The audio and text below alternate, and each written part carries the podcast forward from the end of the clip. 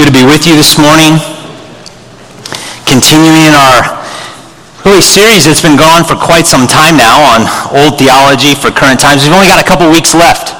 So we have today, and then uh, our recent TES grad and new pastoral resident James Sullivan is going to be teaching next week on listening to sermons or uh, expository listening. We had Ken, Ken Ramey's book in our book nook for a while. Ken is a longtime friend of Rick's and has done some work on expository listening that's helpful. And so James is going to be teaching on that. And then on, starting on Sunday, July 4th, we're going to kick off a new study over really covering the minor prophets. Um, our plan for that is to basically do one week the message of each of each book, the message of each minor prophet. Uh, so we're going looking forward to kicking that off starting July 4th. And as I mentioned today, we're continuing looking at this series we've been in where we've wanted to really look at practical theology, sort of the, the so what of some of the theological commitments that we hold dear. How do those flesh out in everyday life?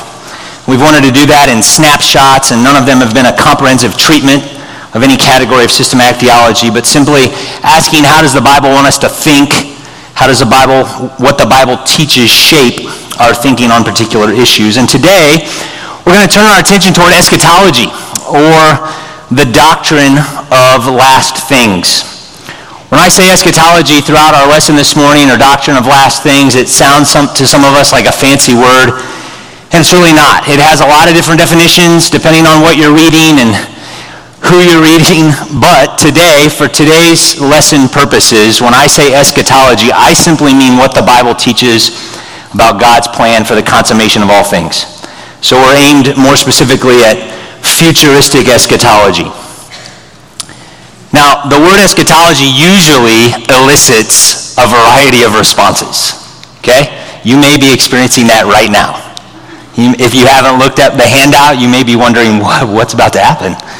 Uh, because it's, for a variety of reasons, many historical, we are conditioned in our day to think about that term a particular way and to presume a lot about what that doctrine is or isn't. Millard Erickson has put these responses on a spectrum, and borrowing his terms, he said on one end of the spectrum you have eschatomania, and on the other end you have eschatophobia. Eschatomania, if we can elaborate, would be the extreme of preoccupation. Preoccupation with subjects that sometimes are thought to be like the real deep end, end times stuff such as the identity of the Antichrist or the present identity of nations in historical prophecies, Gog, Magog, and interpreting Scripture through current events, the prophecy news desk um, that is still in business after many, many, many years of not such good reporting, but they continue. It's that. It's being consumed with the politics of the Middle East or figuring out which modern day weapons will make an appearance in end times battles that's type of eschatomania, that preoccupation with a particular brand of eschatology that really is different, as we'll see today, from the focus and the emphasis of Scripture. On the far extreme, sometimes eschatomaniacs think that eschatology is only reserved for the most serious Bible studier. And sometimes even that the more Bible verses it takes to weave together some point of obscure fulfillment, the more serious the eschatological teaching. And we said much of that approach has been popularized by what we may call popular prophecy teaching. On the other hand, on the other extreme, eschatophobia, that would be those who dismiss any notion of relevance or importance from the Bible's teaching about the future. Eschatophobes get nervous when they hear the word rapture. They get nervous about eschatology and teaching at a church that values the Bible's teaching about the future or that has last things in a doctrinal statement. They think that often in reaction to eschatomania, that eschatology is impractical. Uh, eschatophobes may not know what their eschatology is, but they do know that they don't want to be like the eschatomaniacs. Okay, that's kind of the idea. Now, those are extremes, and I trust that we're somewhere in the middle, and some of us leaning more on one side than the other. But the point is, is that we have to acknowledge these extremes. And whether it's the bad teaching of the maniacs or the avoidance by those with a phobia, there's been a diminishing of the value of eschatology in the church. And that's what we want to look at today and try to address a little bit about how we ought to think about eschatology, its importance, um, try to correct some of our maybe extremes or our tendencies toward extremes. James Edwards, in his commentary on Mark, particularly in the section dealing with the Olivet Discourse, says this The mischief caused by the misuse of eschatology, not least in contemporary America, has resulted in a virtual eclipse of eschatology in the life of the church. This unfortunate set of circumstances, both its abuse and its subsequent neglect, has weakened the church rather than strengthened it. I agree with him wholeheartedly. I agree with his diagnosis. And the cure for that is not more prophecy teaching from prophecy teachers. It's not more prophecy conferences or left behind novels. It's to press in to see what Scripture teaches us about the future. And that's what we want to do this morning. First, viewing the last things through the lenses of what we might call biblical eschatology. And what I mean by that is I just want to give you a few features of biblical eschatology that should shape our perspective in how we come to our Bibles concerning things of the future. Um, these could be three features of biblical eschatology that help us to view the last things as God intends, or you may call them as features that, that help correct us or correctives that help to guide our focus about how we think and believe about the last things. And so after doing that then, in accordance with the pattern that we've tried to establish for our Sunday school time, then we'll look at some if-then statements connected to this just for some practical implications. And so I want to start with the first feature, and that is that the Bible's teachings about the future are concerned with the certainty of God's promises, not speculation about the unknown. Eschatology deals with the certainty of God's promises, not mainly and primarily speculation about the unknown. Now, why do I start off there? Because, as I've already alluded to, many of us think that eschatology concerns the things that somehow no one can figure out. That if you're really good at eschatology, you know the really weird and nuanced stuff that nobody else knows in the church. But the idea from Scripture is that eschatology and the, the, God's plans for consummation are so critical, they're clear. They're clear in His Word. They're clear as given to the church because they're important for the life of the church. And when we look at eschatology, we want to be more focused on what God has said is certain. Make sure that our hope and our expectations are built on certainty and not areas of curiosity and speculation. Look first, and we're going to go quick through several of passages. And so if you don't want to turn, you just want to hear me them, that's fine. I encourage you to underline and go back later when the apostles, for example, use the teaching about the future to address issues in the church, they're dealing in matters of certainty. And they address things that are supposed to be taken in by those who hear them and, and applied in life to their, to their heart, whether it's balm for uncertainty or strength to endure under suffering, as the example I'm about to give. But they were clear. The things are clear. The promises of God are clear, and they're they're certain. And that is what is used by the biblical writers to spur on God's people. For example, in 2 Thessalonians 1 5, Paul is writing to encourage this church that is enduring much affliction. He says they're in the midst of persecutions and afflictions, and he's encouraging them to endure, and he does so by saying in verse 5 this is a plain indication of God's righteous judgment, so that you will be considered worthy of the kingdom of God, for which indeed you are suffering. So their suffering is an indication of God's righteousness, and we'll go on to manifest that. Verse 6 For after all, it is only just for God to repay with affliction those who afflict you, and to give relief to you who are afflicted, and to us as well. When? When the Lord Jesus will be revealed from heaven with his mighty angels in flaming fire, dealing out retribution to those who do not know God and to those who do not obey the gospel of our Lord Jesus. And he continues for this purpose, what's interesting to note is he wants to encourage those who are under affliction, and he does so with the return of Christ and the certainty of it. In fact, the certainty of judgment for those who are opposed to God and his purposes. It's certain. The balm for the soul, or the girding up of this church facing affliction, was the certainty of Christ's return, not some minor nuance that it takes a bunch of verses and between the lines in which there's debate. There's room for those things, but that's not the primary fo- focus here. Excuse me. Similarly, look at 1 Peter 1.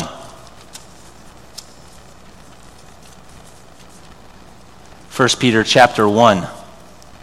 Very familiar verses to us, and they, they have an extensive futuristic bent.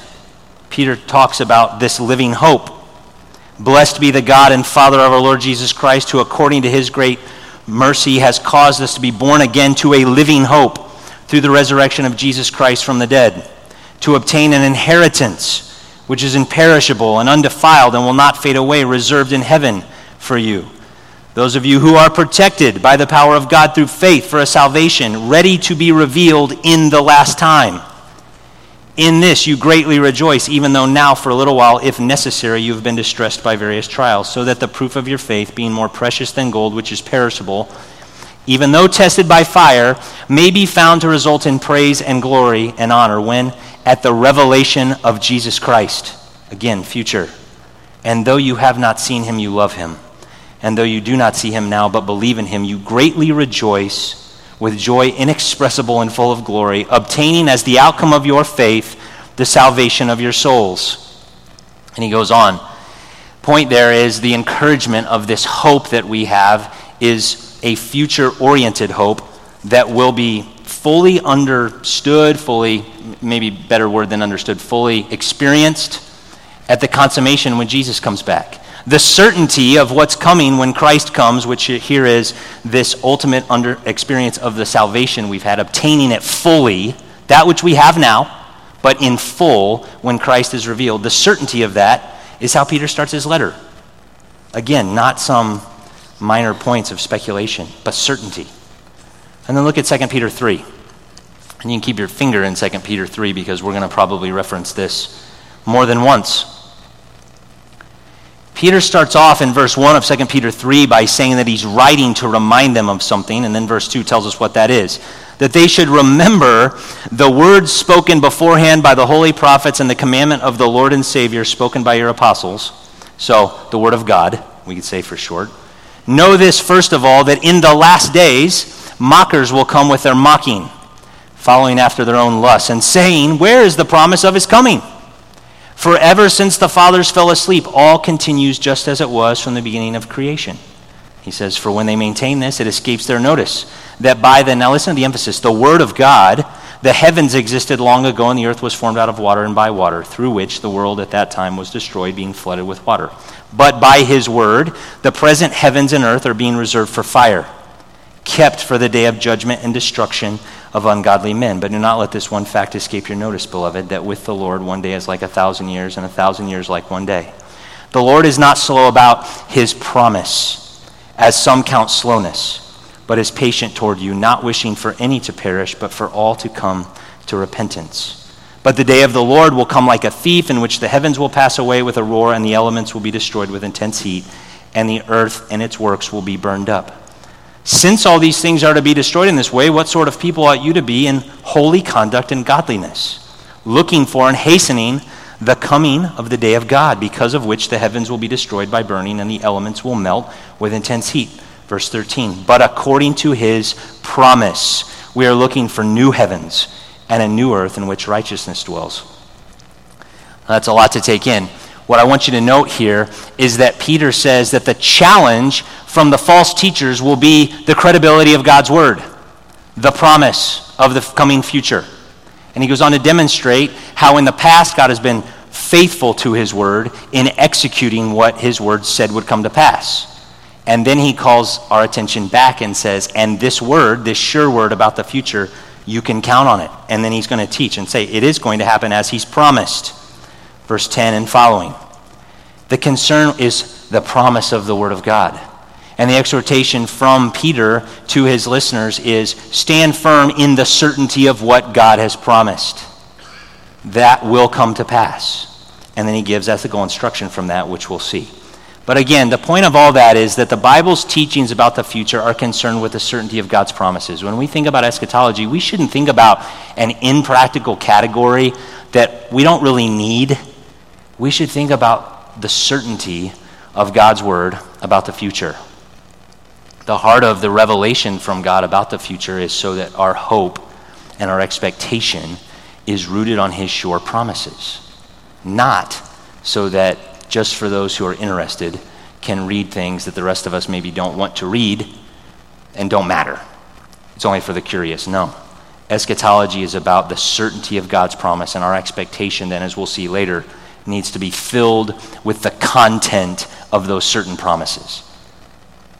Secondly, the Bible's teachings about the future permeate God's instructions for the church.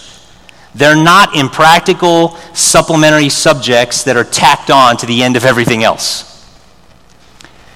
This is more by way of observation. I just want to point out how, how many of us may think of Romans 8 as an eschatological portion of Scripture, or Philippians chapter 1 when Paul introduces the letter to the church at Philippi with his prayers for them, and they're dripping with end times focus or 1 Thessalonians, as we'll look at in just a moment.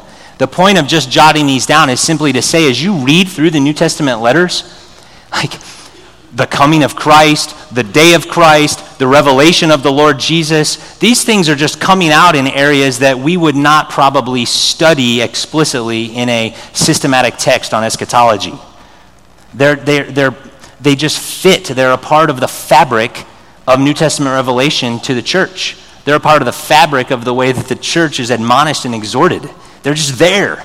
The day of Christ, the coming of Christ, is always there, it seems like, on the tip of the Apostle Paul and others' tongues to motivate uh, response, to encourage the downtrodden, to correct and rebuke those who are living lazily and disobedient. It's always there.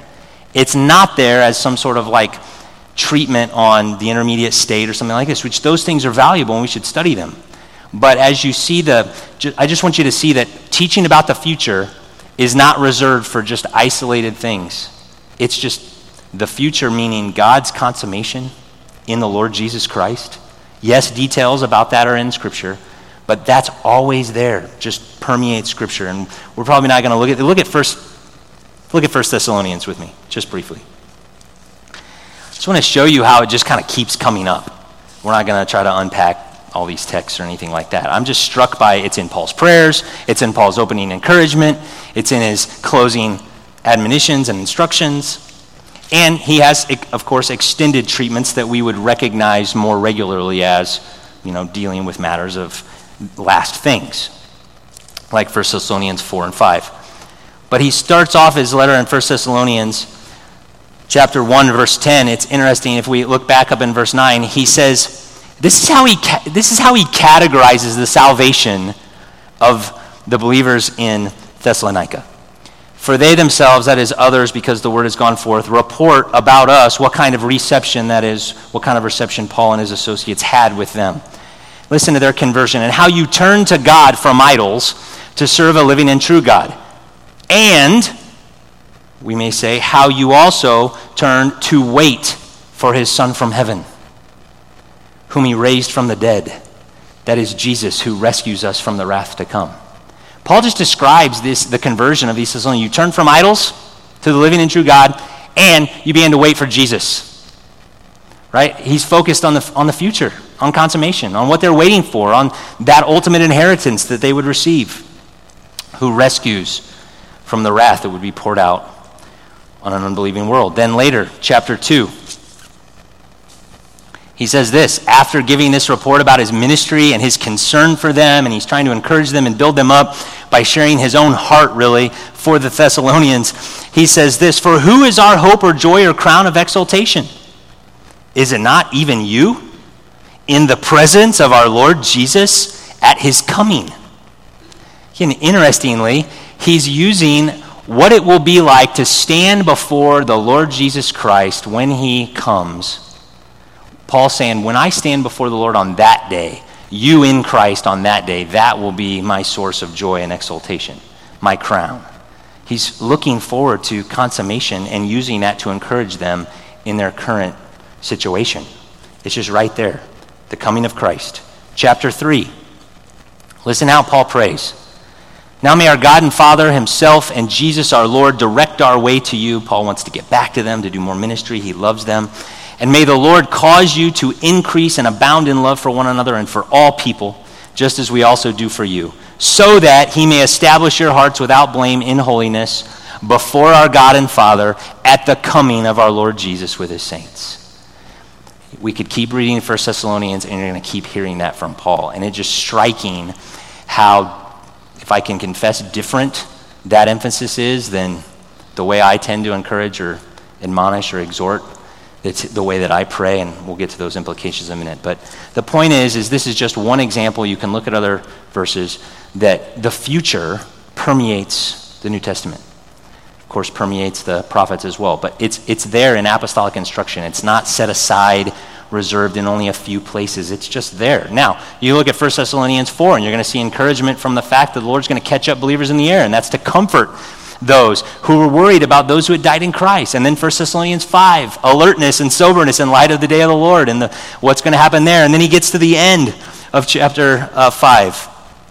And he says, May the God of peace himself sanctify you entirely, and may your spirit and soul and body be preserved complete, without blame, at the coming of our Lord Jesus. So it just permeates that letter, of course, and you can look at these other examples. And really, the point of that, you looking at those, is just to maybe be surprised a little bit read Philippians 1, be surprised by, oh, there's a reference to the day of Christ. There's a reference to the coming of Christ. There's a reference to my future resurrection body in places that you may not typically associate with eschatology. Thirdly, the Bible's teachings about the future are primarily intended to motivate a response to exhortation.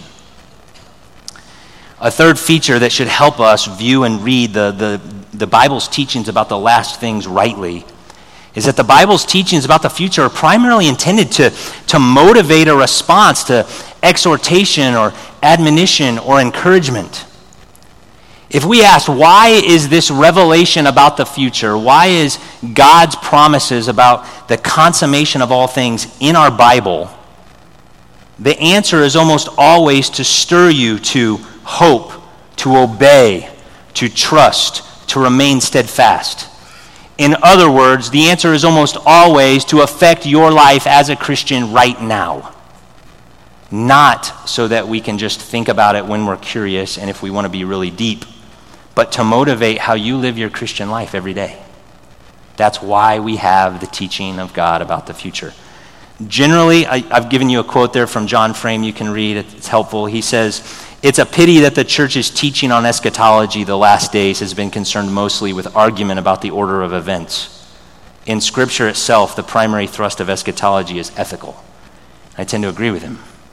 Ethical, it's motivation for the way we live, our walk of faith, because we don't yet see fully. So, generally, for example, what does that point mean? Well, it may mean that just generally, right, teaching about the future judgment is used to motivate repentance right? It's used to call people to believe the gospel. Teaching about future restoration and the promise, the future inheritance, as we saw in Peter, is used to motivate endurance and steadfast faith in his people, in us. We could be more specific, and I just want to give you a quick tour. I do this at risk of, of our time, but I, I, it's, I think it's worth it.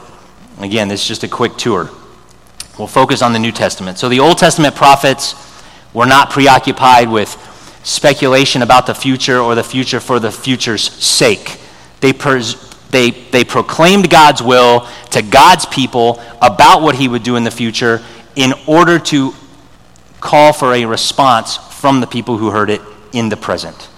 That's the message. You're going to hear that over the next few weeks as Aaron and I and others look at the message of the minor prophets. Okay? So in the New Testament, that pattern then is carried forward, beginning with the preaching of John the Baptist we see this pattern of instruction that begins with a call for action repent. Why? In light of God's future plans, the kingdom of heaven is at, is at hand. Jesus Christ picked up that mantle. He continued calling for repentance in light of God's kingdom unveiling. We see that when he says, Repent, for the kingdom of heaven is at, hand, is at hand. Skipping forward to the Olivet Discourse, which Pastor Rick took us through back in Mark, Jesus calls for watchfulness and readiness as a response to the revelation about God's future plans. His intent was not to engender speculation, but the anticipation of an imminent event. So he, he gives us this futuristic teaching to call for watchfulness and alertness in our lives in the present. This is what I'm going to do in the future. Here's how you need to live right now in light of that, that coming day.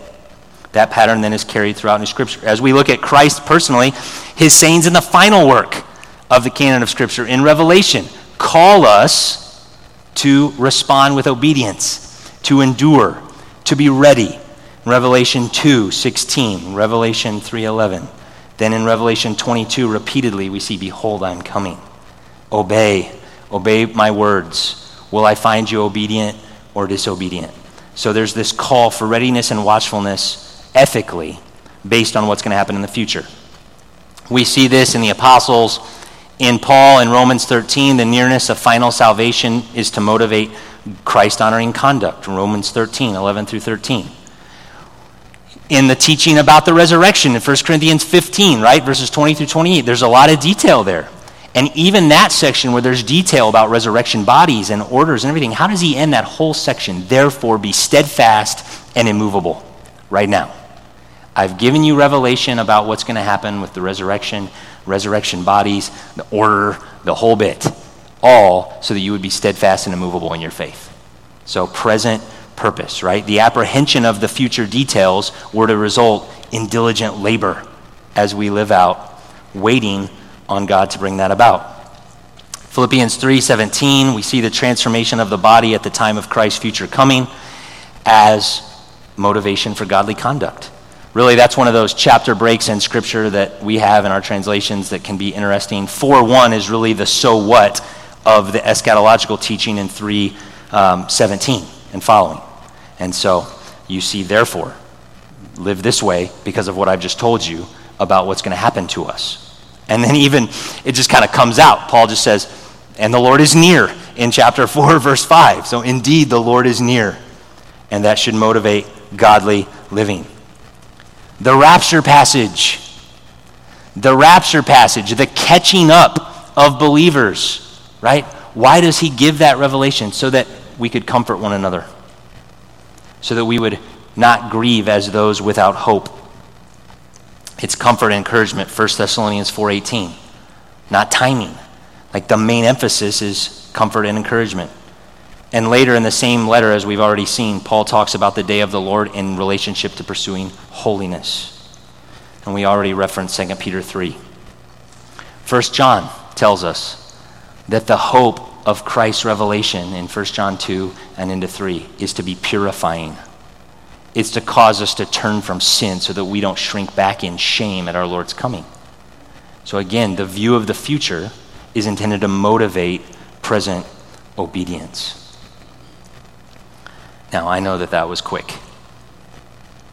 But let's talk about a little bit of a so what.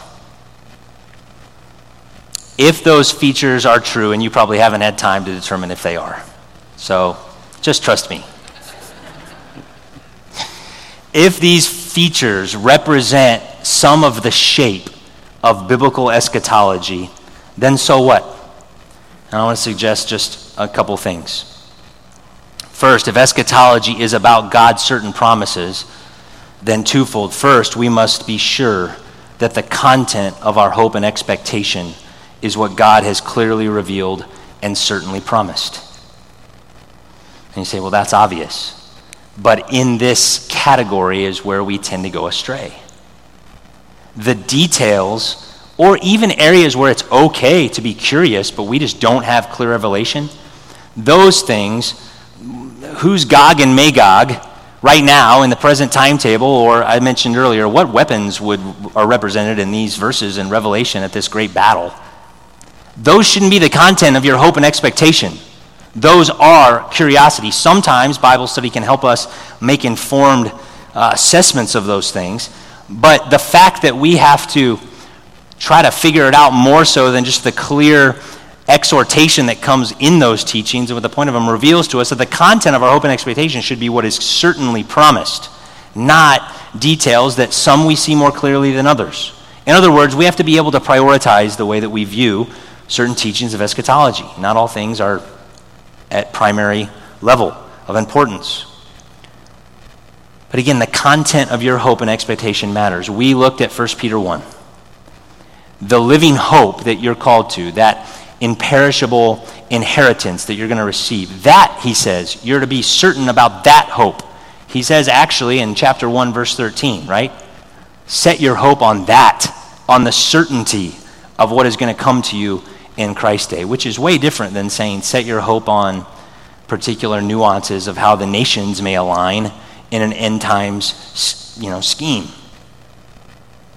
We're supposed to focus on the clarity of God's certain promises. In 2 Peter 2, or 2 Thessalonians 2, excuse me, after Paul teaches quite a bit in an area about Antichrist and about what's going to happen, events associated with the day of the Lord Jesus Christ, and this man of lawlessness, this man of sin that will come, and what Christ will do when he returns and destroys that man. And there's no doubt this is an end times culminating anti God figure and authority that Christ comes back and destroys. But at the end of all of that, Paul says, verse 15 of chapter 2 So then, brethren, stand firm and hold to the traditions which you were taught, whether by word of mouth or by letter from us. That's interesting. Why would he, at the end of that? Well, he's saying that don't hold fast to things others may have come in and said about those events. Don't hold fast to teaching that may skew what the apostles had given to the churches about the future. Hold fast to what's clear and certain, what's been communicated, what's been revealed through God's apostles. Similarly, Hebrews 10:23 calls us to hold fast, hold firm to what we were taught. in that text, as we'll see, you know, you read through 10 verses and he's talking about a future promise. Second, in addition to being sure that the content of our hope and expectation is the certain promise of God in the future, not whether America is going to be on the end times scene or not, not what's going to happen with oil in the Middle East, but certain promises about the coming of Christ. In addition to that, we need to guard against being carried away by eschatological error. Interestingly, at the end of 2 Peter 3, similar to what Paul says in 2 Thessalonians chapter 2, he calls for steadfastness about teaching, about apostolic teaching about the end, about the certainty of God's promises. The implication is that that's an area of attack. Clearly, the false teachers in 2 Peter that he's addressing were calling into question the certainty of God's promises. So he's addressing that. But he tells us at the end that false teachers actually try to take some of the Apostle Paul's teachings. We have one of the great attestations of apostles seeing other apostolic writings as Scripture. It's just an aside, but we see that wonderfully here. And Paul says that some people are distorting what Paul was teaching, and then he gives us that wonderful aside. Some of these things are hard to understand, he says. But the false teachers are distorting them. And I think in context, he's talking mainly about some of the end times teachings that we have, some of the things about the future. That's what he's talking about in context, particularly the patience of, our, of the Lord as salvation. And to look for the things, verse 14, in diligence. So then in 15, he says, just as Paul wrote you, according to the wisdom given him. Then in verse 16, he says, the untaught and unstable distort as they do the rest of Scripture, some of these things that, that Paul had taught them. And then he says in verse 17, You therefore, beloved, knowing this beforehand, be on your guard. So this is a warning to the church. Be on your guard, beloved, so that you're not carried away by the error of unprincipled men and fall from your own steadfastness, but grow in the grace and knowledge of Lord Jesus Christ. I think he has in mind there false teaching, particularly that would question the future promises of God, just based on the context of 2 Peter 3. But we're susceptible. I take one implication from this that we can be susceptible to believe error about God's future promises. And we need to be called back to see what the apostles have taught clearly and press in. Are we believing biblical eschatology? We're tempted to doubt on the one hand, we can be tempted to distort on the other hand. And Peter says, remain steadfast and immovable. Secondly, if eschatology permeates God's instruction for the church, then the Bible's teaching about the future should be a regular part of our ministry to one another. Now, I don't mean that every care group is a prophecy conference, okay? I mean how you admonish, how you exhort, how you pray. Did you just hear in 1 Thessalonians how much Paul used the coming and the day of Christ to encourage, exhort, even admonish? The believers he was writing to? Is that a part of our discipleship ministry to one another? If you think like, like I do, or if you, my example that I'm convicted about, and it's not nearly enough, the coming of Christ is a wonderful promise, not something that people are just debate about if they're really into eschatology. It's a wonderful, certain promise that should give us hope when we're facing difficulty. It should purify us, as 1 John says, as we think about that day and we turn from sin. It should cause us to walk in obedience, as Peter says in 2 Peter 3, saying, Man, we need to be living in holy conduct and godliness based on what we know is going to come when Christ is revealed. Flaming fire, doling out vengeance, to use Paul's language in 2 Thessalonians 1. So we need to use that. Second, listen, 2 Timothy, I find it interesting, this exhortation from Paul. His famous exhortation to preach the word from Paul to his beloved disciple Timothy. Remember this? He says, I solemnly charge you, and then he just starts stacking up all these things to really bring the how solemn this charge really is. He says, I solemnly charge you in the presence of God and of Christ Jesus, who is to judge the living of the dead, and by his appearing, and by his kingdom, preach the word.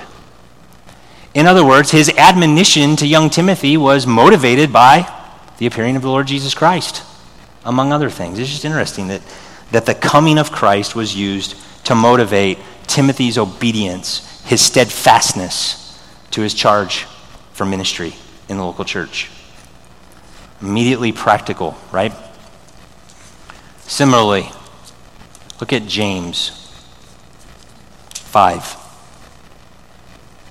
This is another one of those areas where, you know, my lack of, of knowledge about a particular book. You may think you know a book. James, I, I will confess, I tend not to think, yeah, there's a real important eschatological exhortation in James. Think about it, you know, the New Testament Proverbs and all those other wonderful passages we see in James. But he says this be patient in James 5 7. Therefore, be patient, brethren, until the coming of the Lord. The farmer waits for the precious produce of the soil, being patient about it until it gets the early and late rains. You too, be patient. Strengthen your hearts. On what basis? For the coming of the Lord is near. And then he goes on to give more admonition, exhortation. Do not complain, so you won't be judged. All of those things are colored by this notion that the, the coming of the Lord is near. Interesting. And then prayers. Pastor Rick is working through one of the prayers of Paul from Ephesians. Just look briefly at Philippians chapter 1. Just a beloved verse, right? That we, Philippians 1 6. As Paul opens his letter and is praying, starting in verse 3 I thank my God in all my remembrance of you, always offering prayer with joy in my every prayer for you all, in view of your participation in the gospel from the first day until now. Verse 6. For I am confident of this very thing, that he who began a good work in you will perfect it until the day of Christ Jesus. For it is only right for me to feel this way about you all because I have you in my heart, since both in my imprisonment and in the defense and confirmation of the gospel, you all are partakers of grace with me. For God is my witness, how I long for you all with the affection of Christ Jesus. And this I pray, that your love may abound still more and more in real knowledge and all discernment, so that you may approve the things that are excellent. Why? In order to be sincere and blameless until the day of Christ. In one prayer, two aspects of the prayer. The day of Christ is set out as an ultimate end, as a goal that is in his communication to this beloved body of believers about how he's praying for them. And it caused me to ask, do I, do I pray this way? Do people know that I'm praying this way? I'm praying for the Lord to work in your life that you would be perfected and mature when Christ Jesus comes back. That's not a common part of my exhortation to others. And I think it should be. I think that the coming of Christ, the promises about the future, the future judgment when we're dealing with disobedience and unbelief, those things should be a regular part of ministry to one another and to those in the world in the life of the church. The future is important. And lastly, if eschatology is concerned with our spiritual condition in the present, then we must avoid the extremes of neglect and distortion. and seek the sober and purifying hope that comes from rightly interpreting Scripture. Look lastly at 1 Peter chapter 4.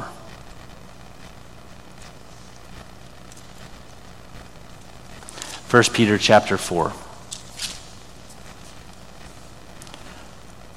Verse 7. The end of all things is near. Therefore, be of sound judgment and sober spirit for the purpose of prayer. You want to know you have sound eschatology? Do You have a life marked by clear mindedness, self control, and prayer. Interesting to see that the, the nearness of the end, the imminence of God's future, is to induce sobriety, self control, clear vision, and prayer. Not date setting, not vain speculation, not idle withdrawal, but soberness, alertness, and prayer, active ministry. In Tom Schreiner's commentary on this, he references a story famously from Martin Luther who was asked, What would you do if the end came today? And he famously apparently said, Plant a tree and pay my taxes. The point of that was that he lived every day in light of the end, that, that whatever task was needful for that day, that was what would be done. The normal task for the day is what we would do because you live every day in light of the nearness of the end. That's kind of the implication. The end is near. Be sober, right, for the purpose of prayer. It's interesting to me to see that eschatology, we think, can be tempted to think so many just errant thoughts about what it is, what it's concerned with, all that type of stuff that I introduced our time with. But when we think of eschatology and life of the church, we need to think of it as that which is needful to produce sobriety, faithful labor in ministry to one another, endurance and perseverance in the faith, holding fast to that which we've been taught, Hebrews 10, holiness, vision of the end should induce holiness by the work of the Spirit of God as we consider what God has promised, and prayer. We need to reject any version of eschatology that pulls us or distracts us from the clear revelation of Scripture that would produce this fruit. And we need to hold fast that God's certain promises given to us through what we've received from his prophets, from his apostles, and canonized for us here. And as Paul prayed, that we may stand in holiness at the coming of the Lord Jesus. That's ultimately why this is in our Bible. And we need to have our focus just a little bit sharpened and adjusted as we think about the way that Scripture presents the future. So I'll be around if for just a few minutes anyway, until if, if anyone has any questions. Excited, we're coming back in the next service. We're going to have a baptism service, so we're very much looking forward to that. Let me close in prayer, and we'll be dismissed and get ready for our worship service.